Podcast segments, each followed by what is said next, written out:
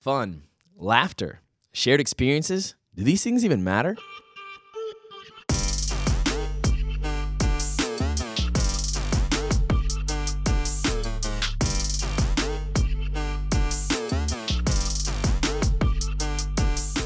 Welcome to Couch Time, where we give you tools to help you connect with your kids and point them to Jesus. I'm Josh. And I'm Ryan, and we both had awesome Super Bowl parties last night. I know middle school was here for the first half, right? what Yeah, did you guys do last night? Actually, when we say like Super Bowl party, it actually means we played dodgeball and the Super Bowl is actually going on in the other room. That's kind of how it actually pans out. I mean, some kids watched it and whatever, but most of the time we were playing dodgeball. So, an excuse to eat a bunch of food right. and play dodgeball. Eat pizza and right. play dodgeball. All right. I know we had the party at my house and had loads of students over, and same thing. There's people watching the game, but there's lots of people just playing games, Totally. playing playing with cards, eating loads of food. My Yep. counter was loaded with chips and Doritos and all kinds of stuff. So it was it was a blast. And so I guess this brings us to to why we would talk about this today. Does fun really matter? Mm-hmm. Um, why would we take some time to to have fun, even to build it into our Sunday?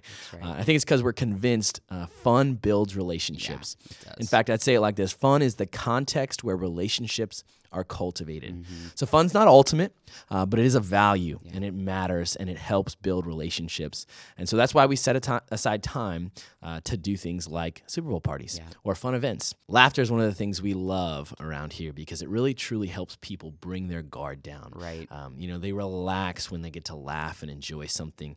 Uh, and in a context where we're trying to connect with students from all different backgrounds, laughter is just so important for helping us build those relationships. Exactly. And like even just like physiologically, like when you laugh, you just like are more relaxed. Yeah. And I think partially it's because you're breathing Yeah, and sure. breathing helps Yeah. with that. But just like I think that's the thing that actually brings your guard down is like you're Mhm. breathing, you're you're almost in a more pleasant frame of mind.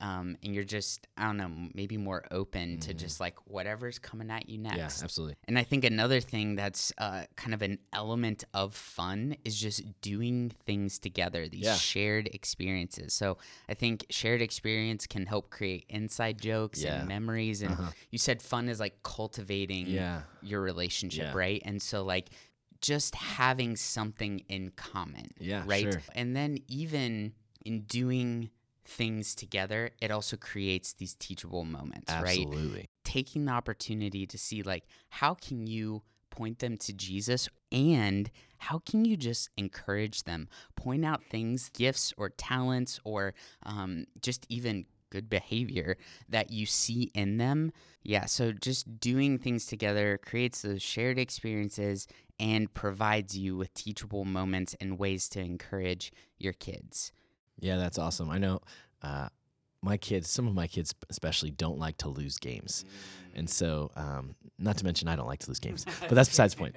Um, but one of the things that playing board games with my family allows us to do is that we we get to lose, and then we have to figure out what it looks like to lose. And so, um, I could just toss it out out the window and say it's not worth it. This kid throws a fit when we lose, but those are moments that we're trying to capture and take hold of, and uh, it's a real life skill to learn what it looks like to lose. That's interesting that you you said it's not something to just throw out.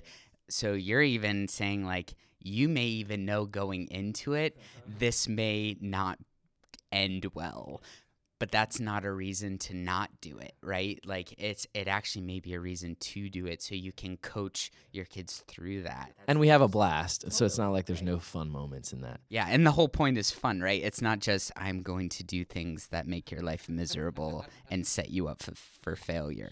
But just just because there may be something that happens doesn't mean you shouldn't do that activity. Absolutely. Absolutely. So, parents, let me ask you one question. Uh, in what ways can you build fun into your family culture? If it's really valuable, just like we just said, if it brings laughter and, and those shared experiences can really help bring guards down, if these really do uh, sow into relationships, uh, in what ways can you build fun into your family culture? Or maybe let me ask it this way What's one thing this week you'll do to build into your family culture this idea of fun uh, in order that you might build relationship with your kids? And parents, at our last parent meeting, we actually got a lot of great ideas about fun things that parents do with their kids. So we're going to post those in the show notes. So if you need ideas, check those out. I know for me and my family, like growing up, we we went camping. We did a, a lot of board games and card games. So, any of those sorts of things can help create shared experiences. So, again, we'll be posting those in the show notes. And if you guys have any other topics that you guys would love for us to cover in this podcast, would you just send us an email at podcasts at graceky.org? That's podcasts at graceky.org. And we'll take that uh, and put that in, in the running list of things that we're, we're thinking about doing on this podcast. And just like it says in 1 Corinthians 10:31, whether you eat or drink or whatever you do, do all to the glory of God.